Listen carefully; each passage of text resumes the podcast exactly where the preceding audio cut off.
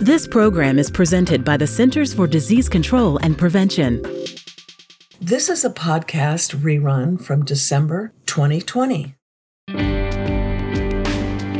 Hello, I'm Sarah Gregory, and today I'm talking with Dr. Kerry Sondgeroth, a veterinary bacteriologist at the Wyoming State Veterinary Laboratory and an associate professor at the University of Wyoming. We'll be discussing a high mortality outbreak of Mycoplasma bovis in free ranging pronghorn. Welcome, Dr. Sondgeroth. Thank you, Sarah. I'm really excited to be on your podcast today. And we're really happy to have you. So let's start with what is Mycoplasma bovis? Mycoplasma bovis is one of the smallest bacteria that is known. It is found on mucous membranes of mammalian and avian hosts. So when I say mucous membranes, I mean those membranes that are um, surrounding your respiratory tract, genital tract, intestinal tract, or mammary glands. This bacterium lacks a cell wall, so many of the antimicrobials that are typically tr- used to treat bacterial infections are not effective against this bacteria. Ah, okay, that sounds bad. Are there different kinds of mycoplasma infections? Yes. There are a lot of different species of mycoplasma, and these cause specific diseases in their hosts. So there are certain mycoplasmas that affect dogs. There's some that affect cats. There's a few that affect pigs. There are some that are found in poultry. There are um, some that affect bighorn sheep. And then, of course, there's Mycoplasma bovis that affects primarily cattle, uh, but also pronghorn and deer. Okay, what are the symptoms and is it fatal? So the symptoms vary depending on the species of mycoplasma that we're talking about and its given host. So most of the mycoplasmas can cause pneumonia, but some can also cause arthritis. Uh, so you you would have swollen joints or lameness. You would have you could have mastitis, uh, ear infections, abortion, and then depending on the severity of the pneumonia, yes, it can be fatal. So in cattle, you might have no clinical signs. Uh, the infection just might be there, but not causing uh, anything severe enough that we would notice. Or it could cause a severe pneumonia and death. In bison, and these are typically farmed bison, you would see a severe pneumonia and death. And then in pronghorn and other wildlife, usually we would just find them dead, but when you do further investigation on those animals, you would see that their death was caused by a severe pneumonia. Okay, so your um, study was about uh, Mycoplasma bovis in pronghorn. So, what are pronghorn versus, say, any other kind of steer? Okay, so pronghorn antelope aren't cattle, but although the name implies that they're antelope, they're not antelope either. They're kind of a cross between an antelope and a goat. Their scientific name is Antilocapra americana. And what's kind of cool about these animals is that the closest living relative is a giraffe or okapi in Africa. So they have large eyes just like a giraffe does, and these large eyes provide about 360 degrees of vision so that they can see predators. They are free ranging ungulates that are found in North America, and by ungulate I just mean a hooved animal. They are native to the western United States uh, but they can also be found in southern Canada and northern Mexico. The other really cool thing about pronghorn is that they are the fastest hooved animal in North America. So their speeds can reach up to 50 miles per hour over a short distance. They are smaller ungulates. Their average weight is about 100 pounds, Versus when we talk about cattle, we're talking about 1,200 pounds. And both males and females can have horns. However, the male horns are much larger and they are forked. And one of those forks has a prong, so that's where they get their name pronghorn. They are herbivores and they graze the western plains alongside cattle and bison. All right, so these are sort of basically wild animals. Um, uh, do we are we concerned about this because we're concerned about all animal species, or um, are we concerned because it affects domesticated um, cattle and goats and sheep, or why do we care about this? So I think there's a couple reasons why we care about this. Uh, in regards to the pronghorn themselves, there's about 1 million pronghorn left in North America. The only place they're found in the world is basically in the western United States. And as far as uh, economically speaking, it's one of the species that contributes to Wyoming's tourism industry, but it is also a meat source uh, for hunters. So the population of pronghorn is in decline. This is due to population, uh, roads, they're not the most savvy when it comes to highways, uh, fences. Pronghorn don't typically jump over fences, they have to go underneath. And so, as their population slowly declines, uh, we look for reasons why um, they might be declining even faster. And so this disease is one of the factors that can contribute to their population decline. Now, in respect to Mycoplasma bovis and pronghorn, we're concerned about Mycoplasma bovis because as I mentioned, pronghorn graze side by side with cattle and bison. And although cattle aren't typically severely affected by Mycoplasma bovis, bison are. It can kill bison, and farmed bison is a pretty big industry. And so we want to make sure that we're protecting not only the pronghorn, but other food sources for our nation as well, and that includes bison. So it's important to understand this bacteria and the implications it might have for the health of other species, including pronghorn, um, but also cattle and bison.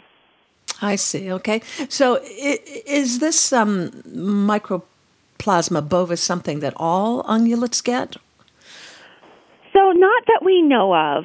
There have been a few reports of Mycoplasma bovis causing uh, mortalities or fatalities in white-tailed deer. We have seen it in a few mule deer and free-ranging white-tailed deer, and then there's been reports of it in also farmed bison, causing death in up to 50% of the bison that acquire the infection. What are the symptoms in the pronghorn?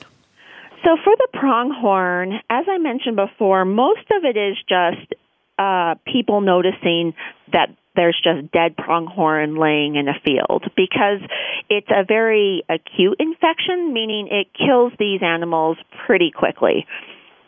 Once we know that we're looking for it and people might be watching the pronghorn more carefully, they might see a couple of the pronghorn off to the side of their herd, so not mingling uh, with the others, might be laying down, not getting up because they're weak. They might be coughing. They might have uh, drool or discharge coming out of their nose and mouth because they're having difficulty breathing. But most often times what people notice is just death. And they're seeing a lot of bodies in one area of dead pronghorn. Uh, i'm not clear here. Is there a treatment or for this um, uh, or, or a vaccination? So there isn't a treatment when we're talking about wildlife. Um, it there isn't really a um, easy way to you know distribute a treatment to these ungulates, and particularly because we've only noticed this problem in one small area of Wyoming. Now, there are vaccinations available for cattle and now bison. However, uh, there's work being done that is trying to develop an even better vaccine for bison. As far as treatment goes, if you catch the uh, infection quickly enough, and this pertains more to cattle than bison, you can treat it with antimicrobials. You just can't use antimicrobials that target a specific area of the bacteria called the cell wall mycoplasma are so small, they do not have a cell wall. And so your penicillins, for instance, are antimicrobials that work by targeting the cell wall. And so if you're trying to treat these infections with a penicillin, for instance, it wouldn't be effective. Bison are a little bit different because they're harder to handle. Um, even though they're farmed bison, typically they're only handled once a year. And again, the infection is so severe, their pneumonia is so bad so quickly, usually they die before any treatment can be effective. I see. Okay. Um, and this is specific. This one is specific to ungulates, as you said. So we don't have it um, crossing over to infecting people yet, correct? So, as far as we know, uh, Mycoplasma bovis is not zoonotic. The interesting thing about Mycoplasma bovis is that it is able to infect multiple species, so cattle, bison, pronghorn, deer, both whitetail and mule, mule deer. But we haven't had any infections in humans, and most mycoplasmas typically just infect one host. And so that's what makes Mycoplasma bovis unique and interesting to study because it it can cross over into other species. So, what time period did your study cover? So, our time period uh, for this particular outbreak was in the spring of 2019. However, we did collect some samples. We called those our historical samples that covered the years 2007 to 2018. Was there anything unusual about this outbreak in your study? So, I guess the most unusual thing is that Mycoplasma bovis has traditionally been thought of a cattle um, or livestock disease, with occasional reports of of um, it causing severe losses in bison. And so when we figured out it was Mycoplasma bovis in this wildlife species, that was a red flag. That's really unusual, and it was something that had never been documented or observed before to our knowledge. Okay, so there have been other outbreaks of Mycoplasma bovis in the U.S. Are there any notable ones? So there's a couple of published reports. Uh, there was one report in bison in Kansas, and then there was these bison were farmed, and then there was also a report of some farmed white-tailed deer in Minnesota. And those are the only published reports, and again, they were associated with these farmed or ranched animals. For the free ranging animals, meaning wildlife not associated with a particular producer. There's been scattered um, reports, and these have just been, you know, a few die offs here and there, but no one has kind of connected the dots to link Mycoplasma bovis in all cases. Help us to understand what this outbreak means for public health. Okay, so Mycoplasma bovis, to our knowledge, is not zoonotic. So it doesn't directly infect humans.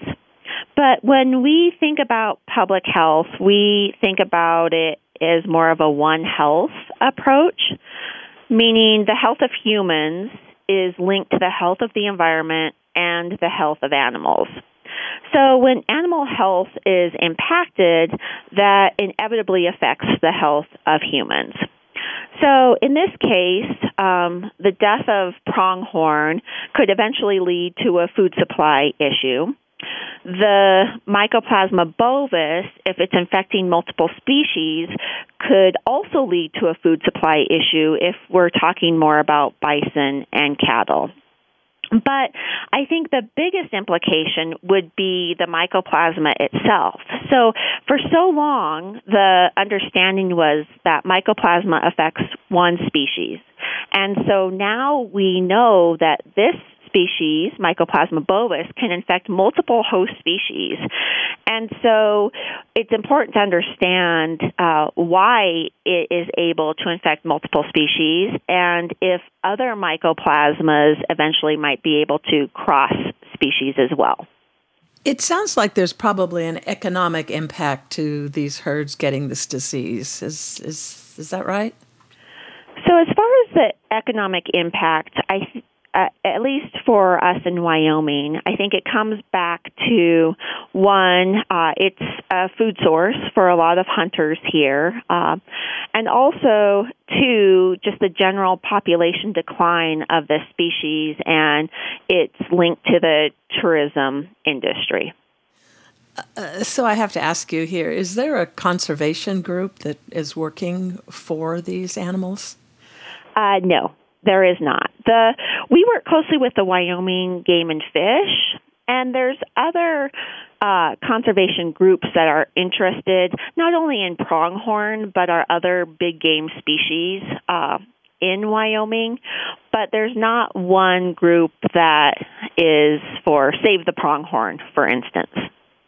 So, how did you go about doing this study? What kind of data did you use? So we approached this problem in two different ways. The first way was to use historical samples that had been previously received at the Wyoming State Vet Lab. And these were samples that were from pronghorn that had died that we still had lung tissue for. And we went back through these um, old reports to find as many as we could. We only went back to t- 2007 because we don't have the storage space for anything previously. But our first concern when we saw this happening was wow, has this disease been here this whole time and we've just missed it? Because Mycoplasma bovis isn't something that you typically consider wildlife getting. So we were able to find 20 samples uh, from 20 different pronghorn. 13 of those had been diagnosed with pneumonia, and seven had no evidence of pneumonia. And none of these 20 samples had ever been tested for Mycoplasma bovis. So we were able to use those samples to test for Mycoplasma bovis. And then the second approach was to use the Mycoplasma bovis bacterial isolates that we were able to culture from these samples uh, in this 2019 outbreak. And from those bacterial isolates, we were able to perform whole genome sequencing. So we were able to get genomic data from the entire Mycoplasma bovis isolate from a couple of different animals related to this outbreak. Uh, so, you want to keep going with that and tell us a little bit uh, more briefly about your study? Sure. So, in regards to um, the whole genome sequencing data, we wanted to characterize those isolates and see how similar they were in comparison to other cattle and bison isolates that had previously been um, evaluated. And the way the genomic characterization occurs is through a method called MLST, multi locus sequence typing. And basically, what MLST does is take a few genes from each isolate and compare them to genes from other isolates. And so the best analogy that I could come up with was to think about each of these Mycoplasma bovis isolates as being a 500 piece puzzle. So we have 500 pieces in this puzzle. Each puzzle piece represents a gene. And so if we want to compare puzzle A to puzzle B, we would take maybe the four corner pieces of the puzzle of puzzle A and compare them to the four corner pieces of puzzle B and that tells us some relationship between the two. If it's an identical puzzle, then those genes will match and we'll be able to tell us that. If it's a puzzle of a mountain versus a puzzle of a beach, then we can see the differences um, in our comparison. So, in this study, uh, we were able to test nine of the pronghorn from the 2019 outbreak. From those nine pronghorn, we were able to get sequences from four of them. And when we compared those four sequences by that MLST typing scheme, we found that they were identical. And then when we went back to those historical samples, the 20 um, from 2007 to 2018, we found that there was no evidence of Mycoplasma bovis infection. And so that told us that it wasn't something that we had missed historically, that this Mycoplasma bovis outbreak was a new something that we had figured out. Okay, so did you find anything else?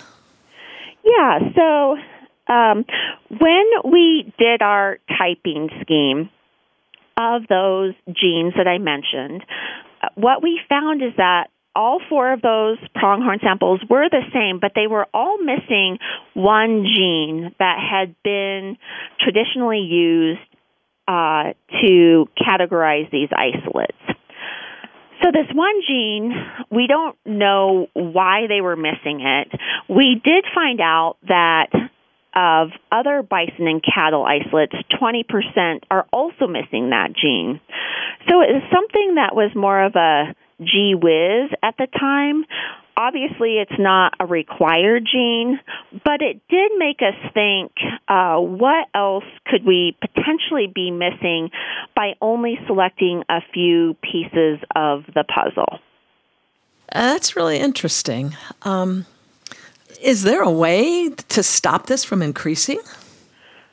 So, in regards to wildlife, um, we're not sure at this point. We're still trying to figure out how the pronghorn uh, are becoming infected, why pronghorn in just that certain region of Wyoming are infected because we see pronghorn mingling with bison and cattle all over the state, and there's not a problem. We don't see deaths in other regions.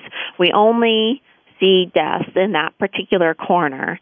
And although today we're focusing on the 2019 outbreak, we did see another outbreak in 2020 in that same area, this time affecting over 500 pronghorn. So we're still trying to figure out what is so unique about the population in that area or unique about uh, Mycoplasma bovis. And as far as the vaccine, they are very difficult uh, to give uh, to wildlife. So a vaccine isn't possible for pronghorn.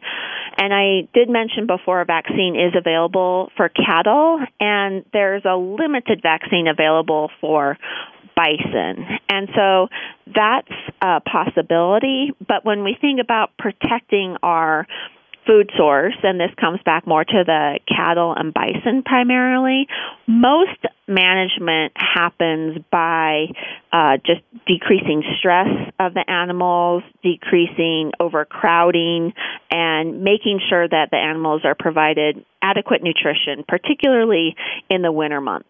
Were there any challenges or limitations to doing this study? Yes, there's a lot of challenges. so, wildlife in and of itself is challenging to work with.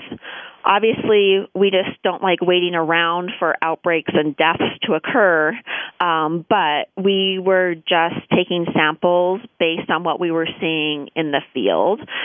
And then during this outbreak, um, it happened during the winter months It happened on private land. A lot of these animals aren't dying next to roads that can be easily accessed. We know about most of the deaths because the Wyoming Game and Fish fly over in their airplanes to look for carcasses. And so that's how we tally our numbers of how many are actually dying.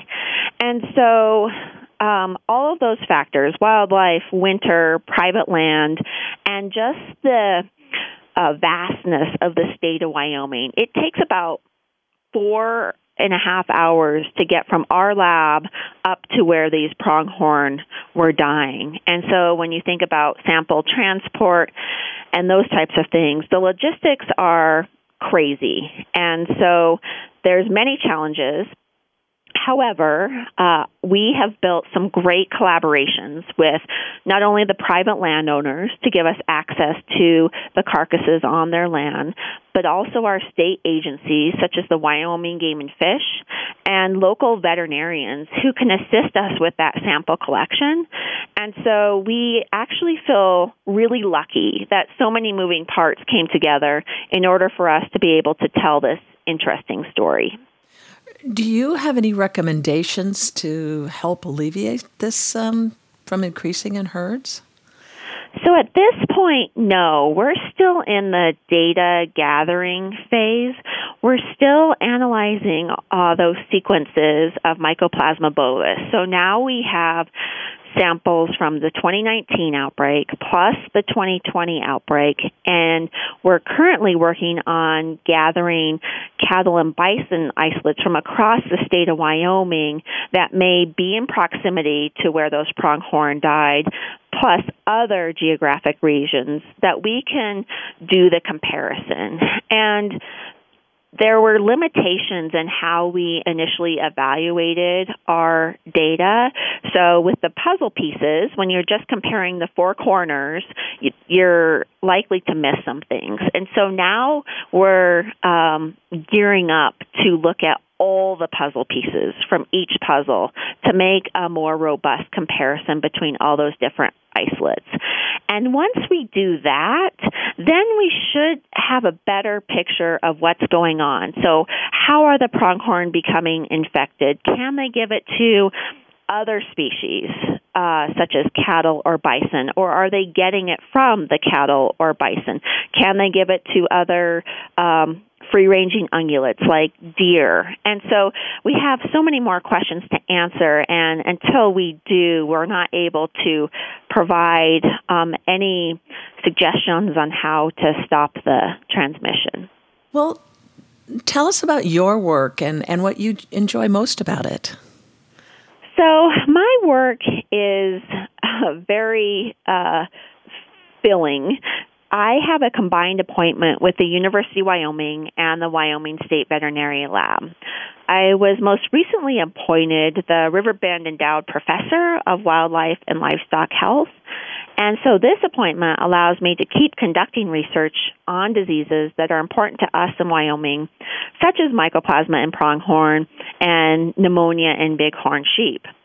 But I'm also the only veterinary bacteriologist in the state of Wyoming. And with that, I get to oversee the bacteriology section of the Wyoming State Vet Lab.